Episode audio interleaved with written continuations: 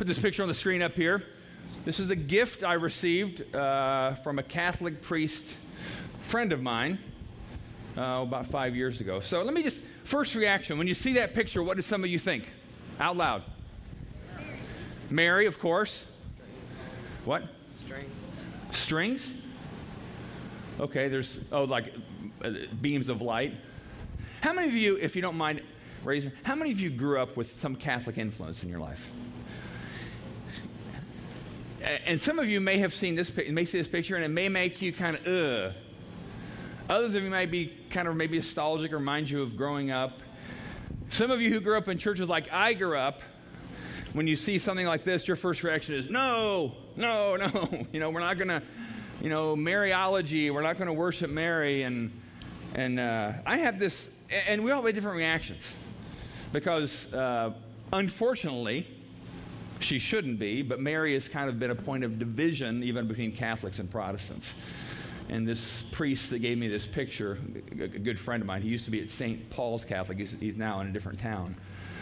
But he gave this to me after we had a long discussion about Mary and about what do we learn from Mary. And, you know, we started off the service today with the women reciting the, the song of Mary.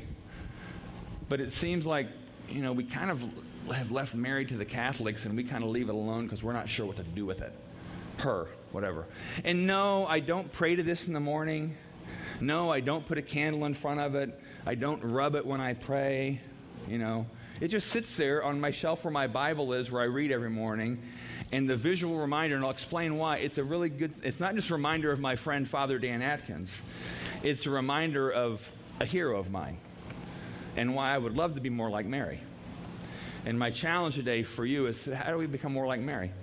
So this week and next week, you know, we just finished John. We finished John 17, and probably not going to revisit the rest of John because I did that some last year at Easter. But this week and next week, doing Mary this week and Joseph next week. All right, Mary, Joseph. You can remember that. All right, Mary, Joseph. All right.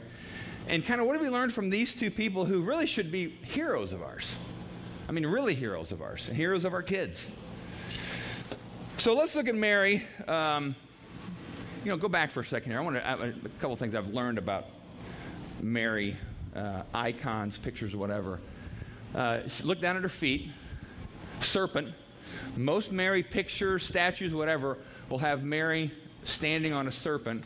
Remember the, the prediction in the, in, the, in the Bible that, um, you know, that, that through the seed, that Satan would be struck. Straight, you know, the heel would crush his head. So there's this sense that Mary's responsiveness to God was part of destroying the work of Satan. You'll also notice in almost every picture you see of Mary, either one or both hands are open, like this. And we'll, I'll explain that later on. And, you know, it often has these beams of light coming out to it. And he said strings, but it's like beams of light. So it's not like she's like Star Wars, you know, that. There's something more about what the hands say to us about Mary and what we can learn from her as our I guess she's probably more called a heroine, not a hero, but a heroine of ours uh, for us to be more like her. All right? So let me look, start this morning. We're going to read from Luke. And if you've been around Exodus for the last couple of years, I've talked about Mary a number of times, but I think it's always good at Christmas to kind of bring back Mary in our example. And I'm going to put on my old man reading glasses. Once I hit 50 years old, I'm not embarrassed anymore about reading my reading, putting my reading glasses on. So, but please don't get me a large print Bible. I don't need that yet and I've already got two mailings from AARP. So, anyway. Uh, Luke chapter 1, verse 26. In the sixth month of Elizabeth's pregnancy, God sent an angel, Gabriel, to Nazareth, a village in Galilee, to a virgin named Mary. And again, we don't know for sure, but culturally, uh, what we know about the culture, she was most likely 15, 16, 17 years old, maybe as young as 14. All right, so not, not, I mean, think about people you know that are 14, 15, or 16. She was engaged to be married to a man named Joseph, a descendant of King David. Gabriel appeared to her and said, Greetings, favored woman. The Lord is with you. Confused and disturbed. That's what it says Mary was. All right, confused and disturbed. Mary tried to think what the angel could mean. Don't be afraid, Mary, the angel told her. For you have found favor with God. You will conceive and give birth to a son, and you will name him Jesus. He will be very great and will be called the Son of the Most High. The Lord will give him the throne of his ancestor David, and he will reign over Israel forever. His kingdom will never end. But Mary asked the angel, remember that said before Mary was confused and disturbed, all right, not in a mental kind of way, but probably close for some of us. The angel replied, Mary asked the angel, but how can this happen? I'm a virgin. The angel replied, the Holy Spirit will come upon you. Can me stop for a second, real quick, too. Uh, Luke was a doctor, a medical doctor. Luke wrote this gospel. He talks about he has researched this. So when he says Mary said she was a virgin, he knew what she meant. She was a virgin. No humanly possible way for her to get pregnant. So Luke wasn't just using the phrase in some kind of broader, holy virgin kind of sense, that he knew medically what that meant. And that he, she said what she meant, and he wrote what she said she meant. All right. The angel replied, The Holy Spirit will come upon you, and the power of the Most High will overshadow you. So the baby to be born to you will be holy, and he will be called the Son of God. What's more, your relative Elizabeth has become pregnant in her old age. Remember, Elizabeth was her cousin, and her son, Elizabeth's son, was to be John the Baptist. People used to say that she was barren, but now she's in her sixth month, for nothing is impossible with God. Mary responded, I am the Lord's servant. May everything you have said about me come true. And then the angel left her. All right? Now, I always like to put things in this kind of form. You've seen this maybe before. I put it in kind of this uh, script form. Because, and I want you to see yourself in the story. Probably best to see yourself as Mary and not Gabriel, unless you have some kind of delusions of being an angel. All right. So right now, look at your. So Gabriel, and again, whenever an angel appeared in the Bible, people had some response of fear. So don't think Clarence from It's a Wonderful Life, or don't think chubby little cherub angel who we'd probably laugh at. There was some, something that was awesome about this being, probably looked somewhat like a human being, and there's no evidence they had wings in these situations, like, oh, they had to hide their wings under their sport jacket or whatever. But Gabriel comes across Mary in a very ordinary part of her day. We don't know what she was doing, but she was doing something uh, that ordinary peasant girls do. Greetings, favorite woman, the Lord is with you. And the Bible says Mary was confused and disturbed. Another way you could translate that, she was agitated. She was like, ah. I mean, she wasn't just, oh. yeah, that was good. Anyway. no, but I'm saying that because often we read the Bible with these hallmark kind of notions. Mary was a human being, and just like when something comes upon you from God that is way outside of the box, you should be confused and disturbed, and you will be, and don't let that bother you. I mean, it'll bother you because you're confused. She was, another, you know, other, other translations say troubled, confused, disturbed, agitated. Something physically was going on in her where she was her mental, you know, pine cone in her stomach, like, what in the world? I don't get this. Of course, then it gets more confusing. Angel says to her, You're going to conceive and give birth to a son. And Mary's like, But how, how can this happen? So if she was confused and disturbed then, now she's really confused and disturbed and probably racing through her mind, like, What is going on? And again, I'm saying that because often God will come in and ask you something, or you'll sense that God's wanting you to do something. And Mary was an ordinary person. She was not like this theologically trained. She wasn't even the daughter of a priest. She had ordinary written all over her, like all of us do. But God spoke to her. All right, the Bible is not an account of special people that God spoke to. It's an account of ordinary people that God spoke to. And they've become extraordinary because of their response to God, not because they were special, you know, supernatural beings beforehand. And I'm saying that because God speaks to every one of us, ordinary people. And um, you might think, well, he doesn't speak to me. He, he does and he will. And don't guilt yourself for not knowing that or sensing that now. Just give yourself open time and God will begin to nudge and speak, and you'll begin to kind of understand what his voice sounds like. She says, How can this happen? I'm a virgin. She asks all kinds of questions. Gabriel says, The Holy Spirit will come upon you, and the power of the Most High will overshadow you. What's more, your relative Elizabeth has become pregnant in her old age. Read that next line with me. For nothing is impossible with God. One more time. For nothing is impossible with God. There's no mountain he can't move. Mary said, I am the Lord's servant. May everything you have said about me come true. Now, You know, Luke recorded this. My guess is Luke may have talked to Mary or talked to somebody who knew Mary. Luke obviously wasn't there writing it down. But I want you to notice one thing I, I think is very interesting about this is that she goes from being confused and disturbed, I don't get it, God, to I'm the Lord's servant, may everything have said, me, said about me come true, in probably 60 to 90 seconds. She makes that shift from, ah, ah, okay. Now, I don't know about you, but for me, often that lag time may be days, weeks. I wish it was more like hours or minutes. Sometimes it is, sometimes it isn't. There was something this week where I felt like God was wanting me to say something at a given time in a conversation. I didn't, and I said it later, and it didn't. It just didn't go as well. So sometimes there's things you kind of know. I, I, should have said that then, but I, but in this case, it's like this lag time from being confused and disturbed and kind of perplexed and troubled and agitated to being very responsive and submissive in a strong, strong kind of way says to God, says to the angel, okay, God, whatever. No conditions, God. I mean, what's racing in Mary's head right now? How am I going to tell Joseph? How am I going to tell my family? Nobody's going to believe me. This has never happened before. I mean, to, to go from, from confused and disturbed to whatever you want to do, God, no conditions, in 90 seconds, or maybe it was 120 seconds. It might have been five minutes. We don't know how long the conversation was, but it was a short amount of time. And my hope for me and my hope for all of us is how do we begin to shorten that response time when God speaks to us? Especially when it's some of these confusing, disturbing, agitating, troubling things. Um, because it seems like what God, again, what we say at Exodus, what we value, and what our goal is for every one of us, and our definition of success is we become people who hear and respond to the voice of God. Hear and respond, hear and respond. That's, that's the kind of people that God seems to value all throughout the stories of Scripture. So, how do we become this kind of person that has a hear and respond, and we kind of have a shortened response cycle where we can start realizing, oh, that's God, I want to do this? All right? Let me just mention a few things from this passage. Um, three things.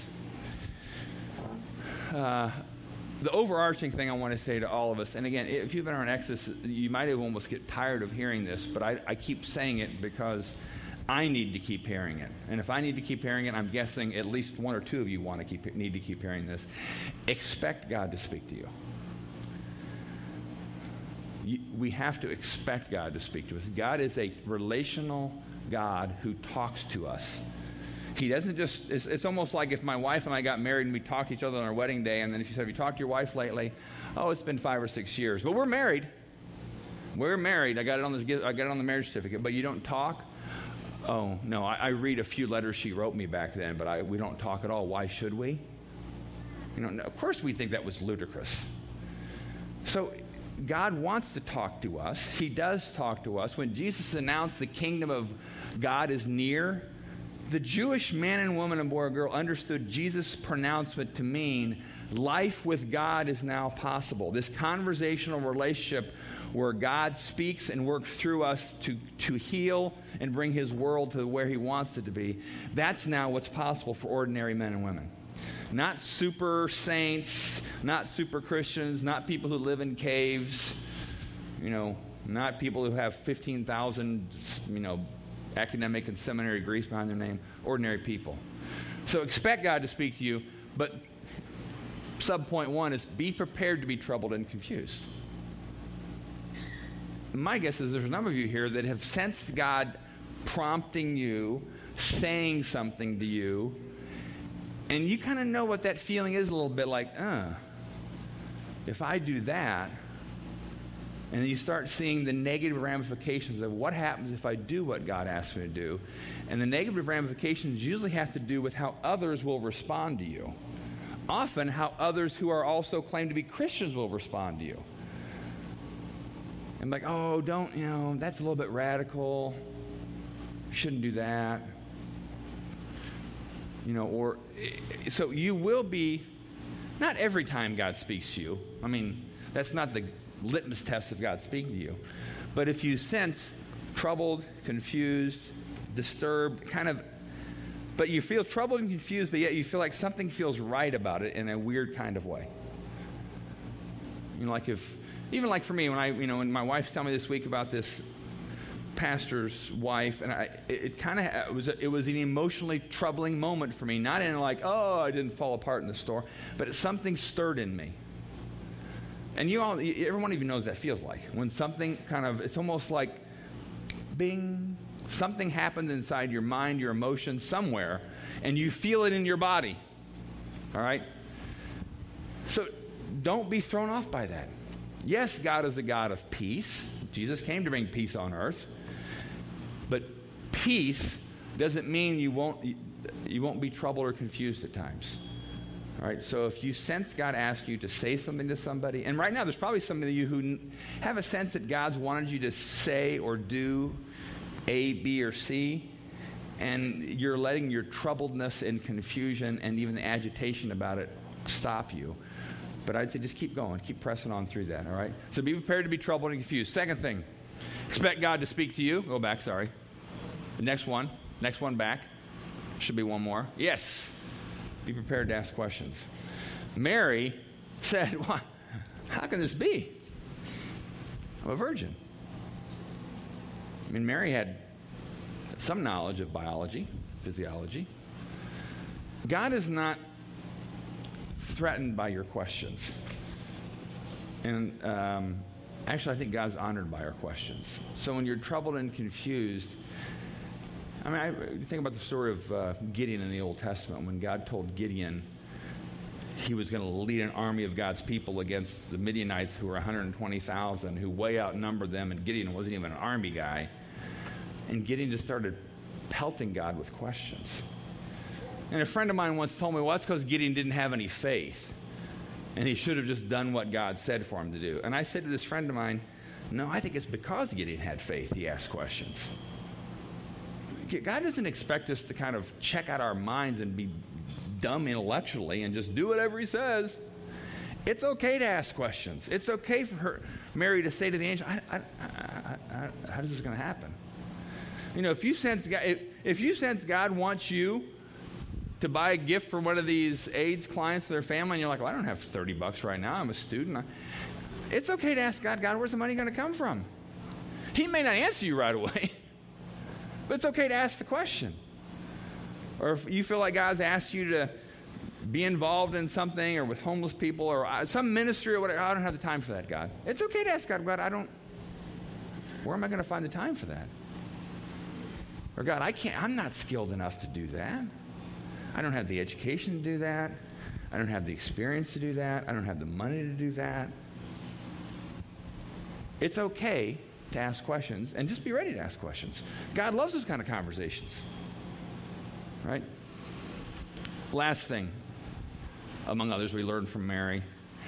we expect God to speak to you, but be prepared to open up your hands. One of the things that happens on Sunday morning here is, you know, we there's a handful of us, some of them prayer team, some others in leadership. We pray with together over there in, in that side room over there. And then some of them continue to pray and, and get a sense of maybe what is what, what, what might God be saying today? Who might be here and what might God want them to hear? Well, one of the things they sensed when they were praying independent of knowing what I was going to speak about, was they said, I, the sense is there may be people here this morning who really are wrestling with giving up control to God in some area of their life. Now, is that a coincidence? If it is, it's a pretty cool one, but I don't think it is. Because what Mary modeled here, and what Mary didn't just model, I mean, she had to wrestle and do it, was I have all these questions that are unanswered. I have no idea what tomorrow will look like or the next week. Because when I tell Joseph, when I tell my parents, boy, I, I have no idea how they're going to respond. I may be out of a marriage and out of my family. I have no idea. You can ask questions of God, but sometimes, often, frequently, responding to God means you've asked the questions, but they still are unanswered to your idolatry of control point of view. And I'm saying that because I'm the same way. I kind of want to know, well, God, I, Yeah, I'll do that, but can you map out all 10 steps for me so I know exactly how it ends? And I often say to people, I want to know how the game ends sometimes before I'll step on the court. But God doesn't always cooperate with our agenda of control. And uh, be honest, it's a myth of control. None of, us, none of us are in control of our lives. But is there some issue that you really feel like God's prompting you, nodding you, pushing you to let go of? I don't know if it's a relational issue, if it's some agenda about what you thought your life would or would not be about, if it's some kind of financial issue, some kind of career issue, something, whatever it is. And it's something that you thought for long has been part of who you are. Well, that's always, I've always felt that was going to be true about me and my future. But it may not be from God. Are you willing to let go of that? Are you willing to say, you know what? May it be unto you, what did Mary say? May it be unto me as you have said. Let's go back to the picture here for a second. Let it, yeah, let it be done unto me as you have said. There's all kinds of different versions. This is a really, I really like this way the prayer is stated. And that's why you'll see hands of Mary always open, because it's a posture of openness to God. God, whatever, what, let it be unto me as you have said. I think I've shared with you before when I first bought my uh, wife her engagement ring and asked her to marry me, her first response was, I can't say no, I can't say yes. So ask her about what that meant. I still don't know what it meant, but she eventually said yes. But after that, I was, I was confused and perplexed and all that. And I actually put the diamond ring in my hand and I said, God, I, you know what I want, but let it be unto me as you have whatever you want. You know, to say to God, I will follow you, no conditions. Sometimes you may need to put your wallet in your hand, a relationship in your hand, a picture, something that represents whatever you're trying to let go of that you can't let go of, and open your hands before God. All right? Let it be unto me, God, as you have said. Whatever you want, I will follow you, no conditions. All right, say that with me. No conditions. One, two, three. No conditions. One more time. No conditions. Wait, wait, sorry. One, two, three. No conditions. Can you say that to God? It's hard because we're, we're fearful that God may you know, send us to Africa for 15 years of our life as a missionary. You know, we have all these fears about what will God do if I give him total control. Let it be done to me as you have said. Why don't you just say that with me? Let's, we'll do it twice. Here we go. One, two, three. Let it be done to me as you have said. One more time. Let it be done to me as you have said. I want everybody to stand up and assume as much of a and I'm not trying to manipulate you spiritually, but assume as much of a Mary posture as you can, with your hands open down by your waist, all right? Open down by your waist. And um, loud enough for only you to hear. And if you don't feel like you can say it, it's okay. Nobody will know you didn't say it.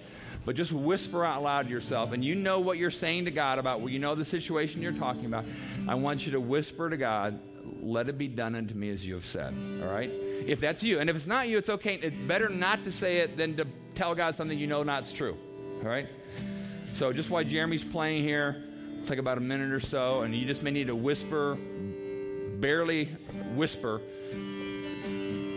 God, let it be unto me as you have said. So take the next minute and just have that conversation with God.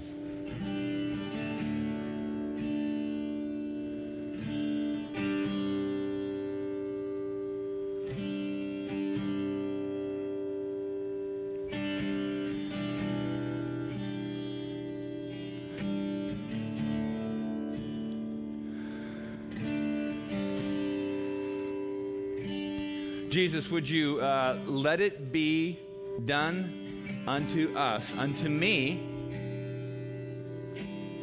and unto us, whatever you have said.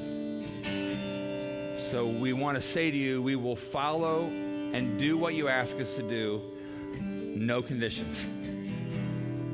And um, we know we can trust you. And we know, like in the story of Mary, what results when we become those kind of people is we deliver a crushing blow to the enemy.